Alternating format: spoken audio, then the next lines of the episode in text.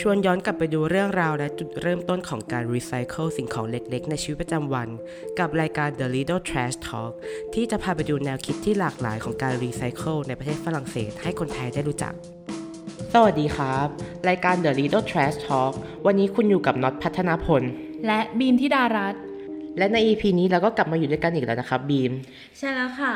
และแล้วเราก็มาถึง EP สุดท้ายกันแล้วนะคะทุกคนครับจากที่เราได้เคยพูดถึงเรื่องการรีไซเคิลพลาสติก และก็อุตสาหกรรมแฟชั่นไปนะคะครับและในตอนที่แล้วเรากับเอกก็ได้พูดถึงเรื่องโลหะไปอืมวันนี้เราก็มีอีกประเด็นหนึ่งที่จะมาคุยกันค่ะ วันนี้เราจะมาคุยเรื่องอะไรกันเหรอครับบีมน็อตเคยได้ท่องบทนี้ไหม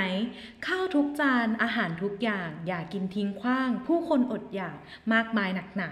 เคยครับแล้วเคยท่องตอนสมัยที่ยังเรียนอนุบาลครับอืมหรือไม่ก็ตอนเวลาไปเข้าค่ายอะไรเงี้ยกับโรงเรียนอะ ก็มีให้ท่องเหมือนกันค่ะ การท่องบทนี้นะคะ เนื้อหาเขาต้องการที่จะสื่อให้เรารู้จักคุณค่าของอาหารอืมทานอาหารให้หมด เพราะว่าโรคของเราเนี่ยค่ะกำลังอยู่ในขั้นวิกฤต จากผลกระทบของเศษอาหารเลยค่ะครับแล้วผลที่ตามมาก็มีมากมายเลย แล้วก็เป็นผลที่หลาย ๆ คนอาจจะคิดไม่ถึงเลยก็ได้ค่ะอืมไม่ว่าจะเป็นการส่งผลกระทบต่อก๊าซเรือนกระจกค่ะครับการส่งผลเนี้ยนะคะก็เกิดจากอ่า การย่อยสลายของเศษอาหารค่ะ ซึ่งไม่ใช่เรื่องเล็กๆเลยนะคะอืมนอกจากนี้ก็มีการกำจัดเศษอาหารที่ไม่ถูกวิธีค่ะ ยังเป็นพาหะนำโรคภัยต่างๆ ที่มาจากสัตว์นะคะอย่างเช่น หนู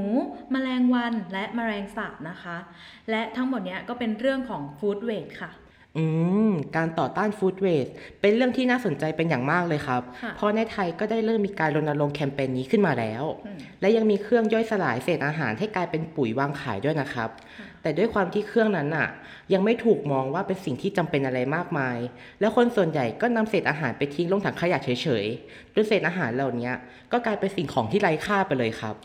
ใช่ค่ะ อย่างเราเนี่ยแต่ก่อนเวลากินข้าวไม่หมดอะไรเงี้ยก็มักจะทิ้งลงถังขยะไปเลย อืมโดยที่ไม่เคยรู้เลยว่าเศษอาหารพวกเนี้ยมันสร้างขยะเกินความจำเป็นหรือเปล่า อื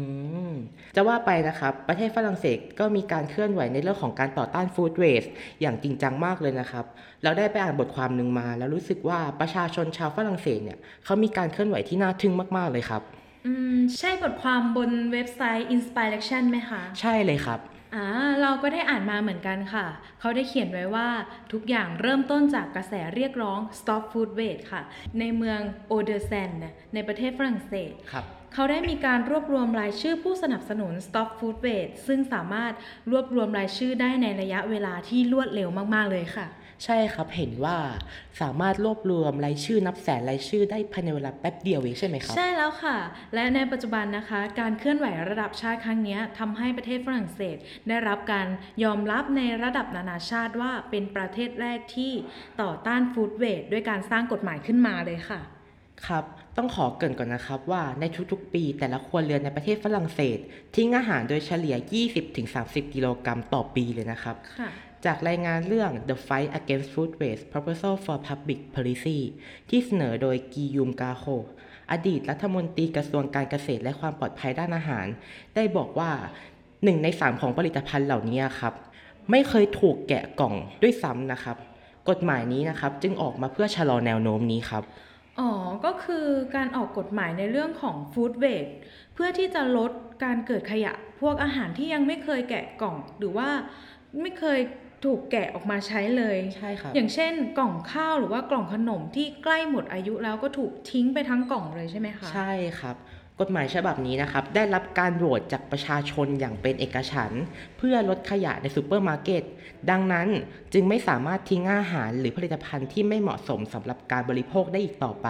ค่ะเช่น ปกติแล้วนะครับซูเปอร์มาร์เก็ตบางแห่งเนี่ยเขาก็ทำการใส่สารฟอกสีอาหารในอาหารที่ขายไม่ออกครับอืมและใส่ลงไปในถังขยะด้วยอืมเพื่อป้องกันไม่ให้คนจรจัดหรือบุคคลอื่นนะครับนำอาหารเหล่านี้ออกไปอืม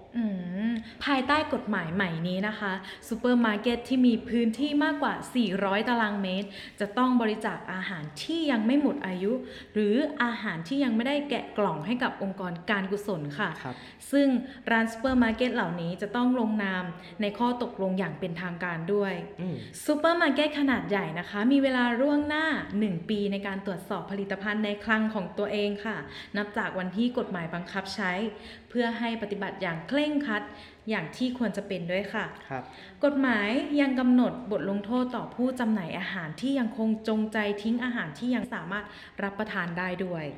ครับเพื่อที่องค์กรการกุศลเนี่ยเขาจะได้นำไปบริจาคให้กับคนไร้บ้านหรือคนยากไร้ เพื่อแก้ปัญหาความอดอยาก ความยากจน และต่อต้านการทิ้งอาหารอย่างฟุ่มเฟือยด้วยครับ ในกรณีที่อาหารหมดอายุก็มีข้อเสนอให้สามารถนำผลิตภัณฑ์เหล่านี้กลับไปใช้ใหม่ได้ และแปรรูปเป็นอาหารสัตว์ หรือว่าปุ๋ยหมักได้ค่ะ ถือว่ากฎหมายฉบับนี้เป็นก้าวสำคัญในการต่อต้านฟู้ดเวสนอกจากนี้นะครับยังมีเป้าหมายในการบูรณาการโครงการเกี่ยวกับการต่อต้านฟู้ดเวสโดยมีวัตถุประสงค์หลักเป็นการผลักดัน ให้เด็กเรียนรู้ตั้งแต่อายุยังน้อย เพื่อให้มีความรับผิดชอบต่อสิ่งแวดล้อมครับ จากบทความบนเว็บไซต์ของมาค r ีแกรนนะคะ เขาได้พูดถึงหนังสือเล่มหนึ่งว่า เป็น La Bible anti g r a p i a g e เลยอืมหรือหนังสือที่เปรียบเสมือนคัมภีร์ที่มีสูตรอาหาร รวมไปถึงวิธีการใช้ประโยชน์จากเศษอาหารด้วยค่ะ หืม เป็นหนังสือที่น่าสนใจมากๆเลยนะครับ มันคือหนังสืออะไรเหรอครับ วันนี้นะคะเรามีเคล็ดลับจากหนังสือ Green g u i z i n e นะคะ ซึ่งหนังสือเล่มนี้เขามีสูตรอาหารง่ายๆ รวมไปถึงวิธีการมากมายในการทิ้งเศษอาหาร ให้เป็นมิตรต่อสิ่งแวดล้อมมากขึ้นค่ะ อืม มีวิธีอะไรบ้าง เดี๋ยวเราไปดูกันค่ะ ครับ อันแรกเลยมะนาวค่ะที่เราคั้นเสร็จแล้ว เปลือกมันนะคะข้างในยังมี ยังมีชิ้นส่วนเล็กๆ อยู่ เราสามารถเอามาขัดอ่างน้ำหรือว่าอ่างล้างจานของเราได้ครับแล้วก็เปลือกกล้วย ลือกกล้วยที่เหลือนะคะ เราก็สามารถนำมาถูรองเท้าหรือว่ากระเป๋าหนังเราได้นะคะ ก็จะทำให้กระเป๋าหรือว่ารองเท้าเราเงาขึ้นค่ะครับและอันสุดท้ายเศษขนมปัง ก็สามารถนำมาทำขนมปังกรอบชิ้นเล็ก ๆ ได้ด้วยค่ะอืมใช่ครับ เราได้อ่านบทความจากฟลองเบลอเขาได้พูดถึงขนมปังว่า สามารถนำไปรีไซเคิลได้ อย่างแบรนด์คราฟเบียร์ในประเทศฝรั่งเศสอย่างแบรนด์แปงเดอมินุยค่ะเพื่อไม่ให้สิ่งของที่ไร้ค่าต้องสูญเสียไปอย่างไม่จำเป็นครับ ใช่ค่ะ ถึงแม้ว่าเศษอาหารนั้นนะคะ จะสามารถย่อยสลายตามธรรมชาติได้ ครับ แต่ว่าการย่อยสลายครั้งนี้อาจจะสร้างความสกปรกหรือทำให้เกิดมลพิษมากขึ้นค่ะ ซึ่งก็มีแนวคิดดีๆ จากประเทศฝรั่งเศสที่เปลี่ยนเศษขนมปังให้กลายมาเป็นเบียร์ได้ ใช่ครับ จริงๆ แล้วว่าเราก็พอรู้มาอยู่บางส่วนนะครับว่าเบียร์เกิดจากการหมักข้าวสาลี แต่จากเศษขนมปังอะ่ะเราก็คิดว่ามันเป็นแนวคิดที่มันน่าสนใจมากๆเลยครับเอ๊ะ หลาย ๆ คนอาจจะสงสัยว่ารีไซเคิลกันยังไงคะ ขนมปังมาเป็นเบียร์เนี่ยค่ะเขารีไซเคิลโดยการนำเศษขนมปังจากร้านเบเกอรี่มารีไซเคิลครับ ขนมปังพวกนี้ถ้าทิ้งไว้นานๆ มันจะแห้งและกรอบครับ ที่ Pain de Minuit เขานำเศษขนมปังเหล่านี้มารีไซเคิลเพราะว่าในขนมปังนะครับ มีสารที่ใช้หมักเบียร์จำพวกซีเรียล ยีสต์และมอลต์เขาไม่อยากเสียสารหมักตรงนี้ไป เลยนำมาหมักเป็นเบียร์ครับ อืม ก็คือว่าขนมปังแห้งพวกนี้กลายมาเป็นเบียร์ได้ ใช่ครับ เขาบอกไว้ว่า Pain de Minuit หนึ่งขวดเทียบเท่ากับขนมปังแห้ง 3 แผ่น และเติมน้ำรวมกับสารที่ใช้หมักเบียร์ครับ โห เห็นถึงการเปลี่ยนแปลงจากเศษขนมปังแห้งทำให้กลายมาเป็นเครื่องดื่มยอดฮิตของใครหลาย ๆ คนเลยนะคะเนี่ย ใช่ครับ เห็นไหมครับว่าเนี่ยโปรดักต์ตัวเนี้ยก็เป็นผลจากกฎหมายที่ต่อต้านฟู้ดเวสของประเทศฝรั่งเศส ถือว่าเป็นกฎหมายที่ดีมากๆเลยนะครับ เพราะว่าปัญหาความอดอยากเนี่ยก็เป็นอีกหนึ่งปัญหาระดับโลกเลย บีมรู้ไหมครับว่า ในขณะที่เราทิ้งอาหารเนี่ยยังมีคนอยู่ไม่น้อยเลย ที่กำลังประสบปัญหาขาดแคลนอาหาร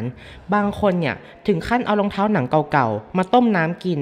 เพื่อให้พอได้รสชาติและใช้ประทังชีวิตครับรองเท้าเนี่ยนะคะ ใช่ครับอึ้งเลยใช่ไหม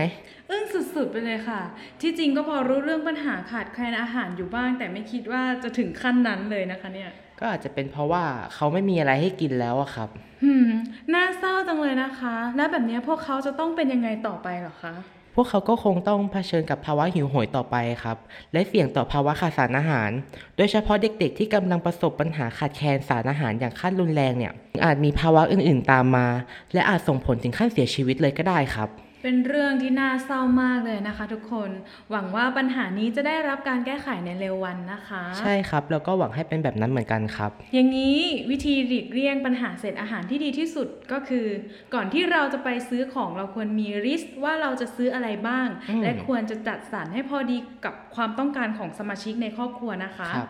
และที่สำคัญเลยไม่ควรที่จะซื้อเยอะเกินความจำเป็นค่ะครับและอีกวิธีหนึ่งก็คือ ควรอ่านฉลากวันหมดอายุให้ดี รวมถึงต้องมีการวางแผนให้ดีด้วยว่า